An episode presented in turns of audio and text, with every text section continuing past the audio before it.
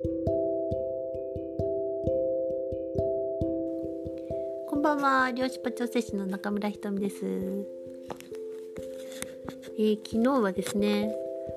あの、例の、えー、前回話しました、こう恐怖を根こそぎさよならするような施術中。まあ、R と名付けましょうか。あの、それを、えー、受けた方の、えー、と飲み会をしたんですけれども、まあ、その激変ぶりに私もびっくりしてます。これは本当ちょっと大革命かもしれないみたいな、えー、そんな感じですけどあの、まあ、一人はえっ、ー、と、まあ、大体あの飲み会の途中で絶対寝るんですけどねいつもね。全然元気なんですよね。でもご機嫌でもうなんか本当に怒りも湧かないしあの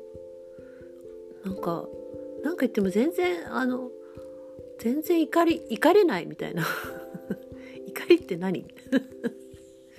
そんな感じですね。なんか本当体の動かし方とかもすごい軽やかに、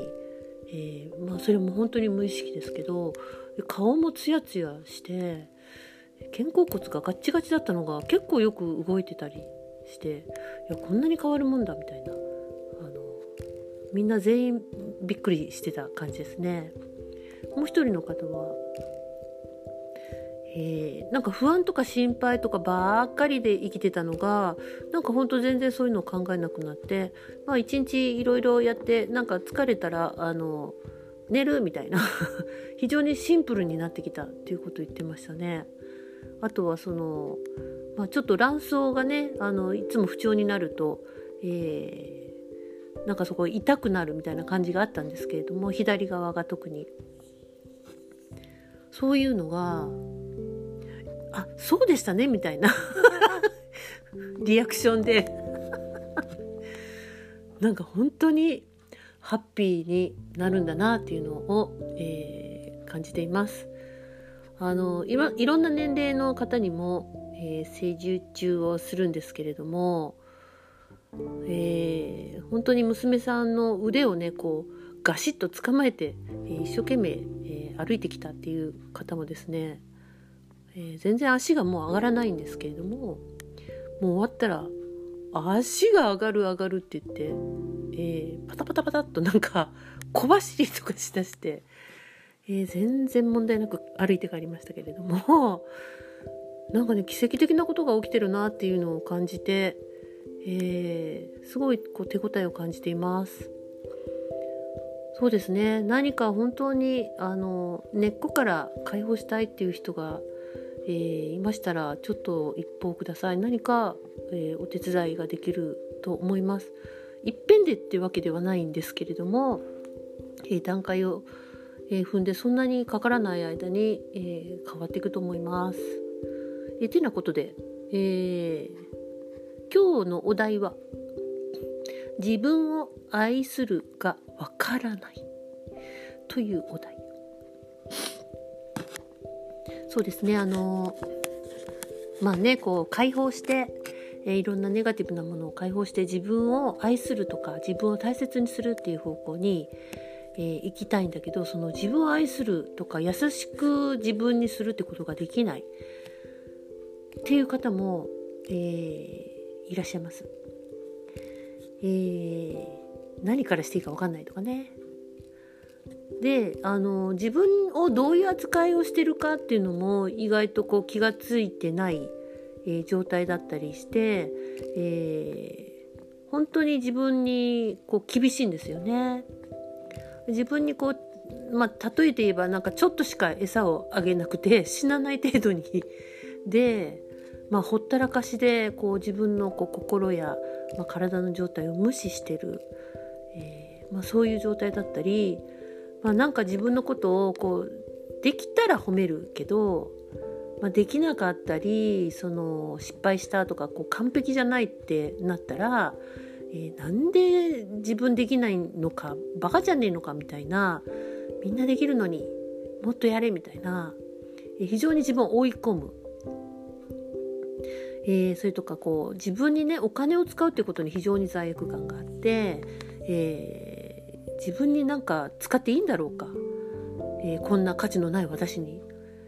いくら今までいくらかかってると思うんだみたいな、えもう使えない。とかねもったいないみたいなね、えそれは贅沢だというようなこう感覚に、えまあ無意識ですけどもなっていてどうしてもどうしてこう自分に冷たいのかで冷たくしてることにも気づけないのか、えー、まあ、そんな状態に陥ってるとやっぱり自分を愛するとかって分かんなくなりますよね。えー人にはね優しくできるんだけどっていうかもう人にはこう犠牲的に尽くしたりするんですけれども、えー、まあ、そういうのは本当にこう罪悪感とか無価値観の表れでもあると思います。えー、まあ、ここまでのねあのあなたの人生ですね、えー、これを聞いてるっていうことはまだ生きてるっていうことだと思いますので えっと、まあ、物理的には生きてこれた屋根のあるお家に寝て命をつなぐご飯もあった。あったんだけど確かに生きてこれるんだけれども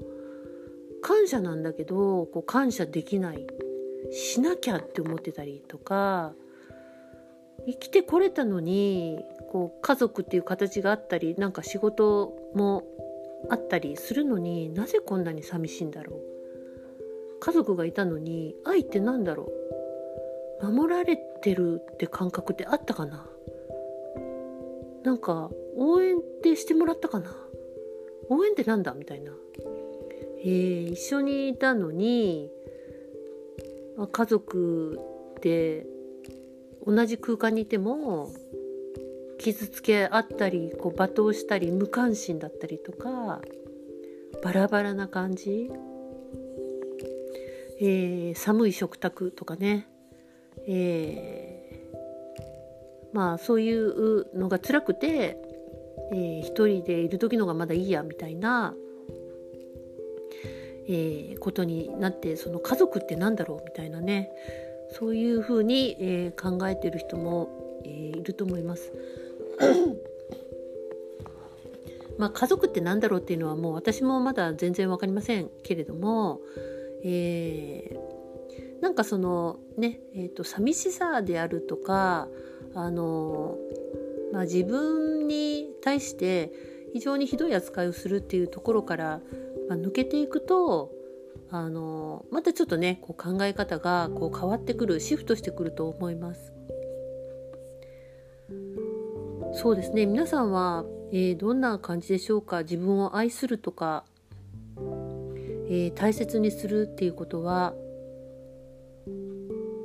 どんなふうに捉えてるでしょうか？そして今こうそれをしているのかな？っていうふうにねちょっと自分でこう問いかけてもいいと思います。えー、そういうふうにこう、まあ、幼少期の頃のね、えー、まあ、子供の頃からこう育った環境の影響ってすごく受けてるんですけれども、えー、そんな中でね、あのやっぱお母さんの存在ってとても、え大きいと思います。お母さんと非常にこう関係性がいい状態であったら、え意外とありのままの自分を認められたりとかあの自然とするんですけれどもあのお母さんがね幸せそうじゃなかったお母さんが笑顔ではなかったっていう家庭に育ったっていう人は、えー、非常に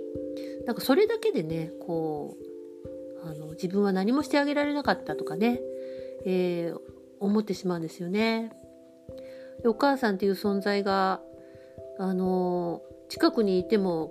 なんか遠くて触れないような、え感じだったりとかあの自分生まれてよかったのかなとかね母さんがすごい犠牲的に、えー、家族の中で、えー、一生懸命働いたりこう大変な思いをしてるとなんか自分が生まれて迷惑だったんじゃないのかなとかえー、まあ、そういうことをね、えー、子供もだんだん考えるようになるんですよね。お母さんの笑顔が見たいから、えー、笑顔にしてあげたいから一生懸命頑張ってきたと思います。まあ、でもそれがこうねお母さんの求めてるものと自分がやってきたこととちょっと違ったりとかもしますよね。でうまくできなくてなんかあの自分なりに頑張ってるけどどうしていいかわからないとかね、えー、かといってお父さんもなんか近寄りたいのに近寄れないとかいつもいないとかなんでそんなすぐ怒るの？とかね、えー、怖い。えよくわからないとかね。でそういうふうな環境だったとしたらこう非常にあの何かがこうぬくもりがこう感じられないというか、えー、本音はやっぱりあの抱きしめてほしかったと思うんです。抱きしめてほしいって思いながら、えー、甘えたいとかね。あの安心したい。そういうものがちょっと、えー、叶わなかった。としたら、えー、大人になってもねあのそのお母さんがそうだったのでその罪悪感を、えー、自分でまた大きくするってことは、えー、あると思うんですよね。そうすると今度、まあ、自分がその母親よりあの幸せになっていいのかとかね、え、ずっと母のことが心配でとかね。そういうふうになって、え、自分の人生というよりも母を気にする人生、えー、いろんな意味で気にする人生に、えなっているとなると本当になんかあの自分の人生であるのにそうではないような気がすると思います。まあ、そういう意味ではあの、えー、母とかね父もまたその自分の中にこう葛藤があったり枯渇があったり、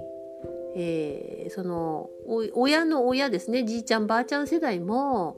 えー、愛のない中で育ったりとか、えー、そういうものがこうずっと連鎖しているんですね。で、えーと、そうやって先祖、まあ、親先祖を登ってもこうなかなか自分を大切にして生きたっていう見本がなくて周りを見てもその見本がなくて、えー、本当に、えー、模索状態で、えー、今この時代を迎えてると思うんですよね。まあ、なんでその自分を大切にするっていうのがわからないとしてもまずその状態をこう受け入れるっていうことを、えー、まずしてみてください、えー、今の状態を OK しないとなかなか前に進まないと思うんですよね。でそんな中で、えー、非常にいろんな感情が出てきたり怒りが出てきたり、えー、するかもしれないんですけれども、まあ、それも今そういう状況だと、えー、それは自分の感情としてあるんだっていうことを一回見ちゃおうか。ね、えー、それをずっと蓋して、えー、例えばじゃあそれからスピリチュアルなことや心理学的なことを勉強しても、えー、またその、うん、うまく逆に蓋する方法を になっちゃったりとか、えー、そういう意味では、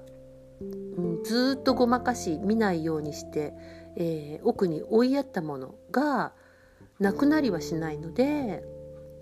えー、そういうものが今ね非常に、えー、浮かび上がってきてると思います。えそして今世の中が非常にこうあの人の感情が揺れてると思うんですよね。え非常にこう怒りがあったりあのなんか理不尽な思いとかがあったりね非常にこうまだあの緊張感があったり、えー、してると思います。なんでそういう人々が感じているものが、えー、波がこうざわざわと大きく、えー、波立っているので、えー、その影響を自分も、えー、自分の中にその怒りや、えー、緊張感やそういう罪悪感などを持っているとそういうものがこう揺さぶられるんですね。なんで世の中がそういう状態だと自分の中の波も大きくなってしまう。そして自分の中のその、えー、なんか無視できないものに、えー、気がつく。なので非常にこう揺れやすいんですけれどもそういう時に限そういう時にこそやっぱりこう軸を持つ必要があると思うんですよね。えー、軸があれば、まあ、ブレたとしてもなんとかこう自分をまた取り戻せるそういう状態をこう繰り返していってこう自分との信頼関係を作っていくことで、えー、自分をあの大切にするとか、えー、愛するっていうことがあこういうことなんだとか、えー、分かっていくと思います。とにかく本当に今のそのままを受け入れるうん受け入れがたいと思ったとしてもうん今こんな状態だねみたいなね、えー、ことを一度そのその立場に、えー、まあまあ、同じ目線に合わせるって感じですかね。えー、こうなりたいとかこうあるべきなのになんでこんなんだろうっていうのは非常にこう違うところを見ていて今の自分に目線が合ってないんですよね。そういう意味では今の自分に目線を合わすところから、えー、そしてあの先祖ね親その先の世代のこうずっと、まあ、負の負の連鎖ですよね愛情がえー、愛情がない愛情をこう感じられない、えー、そしてその余裕がない、えー、まあ、自分を愛するということを知らない人たちがずっと子育てをしていくので、えー、人を愛するとかいうことも分かんない状態で、まあ、命がつながってきてるわけです。なのでその今あなたが生きてるこの現世で、えー、自分が幸せになるっていうのはとても価値があって、えー、自分が幸せになることで本当に自分を愛するっていうことをやることでやっと親が産んでくれてありがたいとかありがたかったとか、えー、その先の先祖が命をつないでくれてありがたかったっていう境地になって感謝っていうものが自然と湧き出てくると思います。なので自分の代でもうこの辛いものは終わらせるっていうような、えー、感覚でもういいと思います。えー、どうぞ自分にあのまっすぐね向き合ってあげてください。えー、非常にそれはあの辛いこと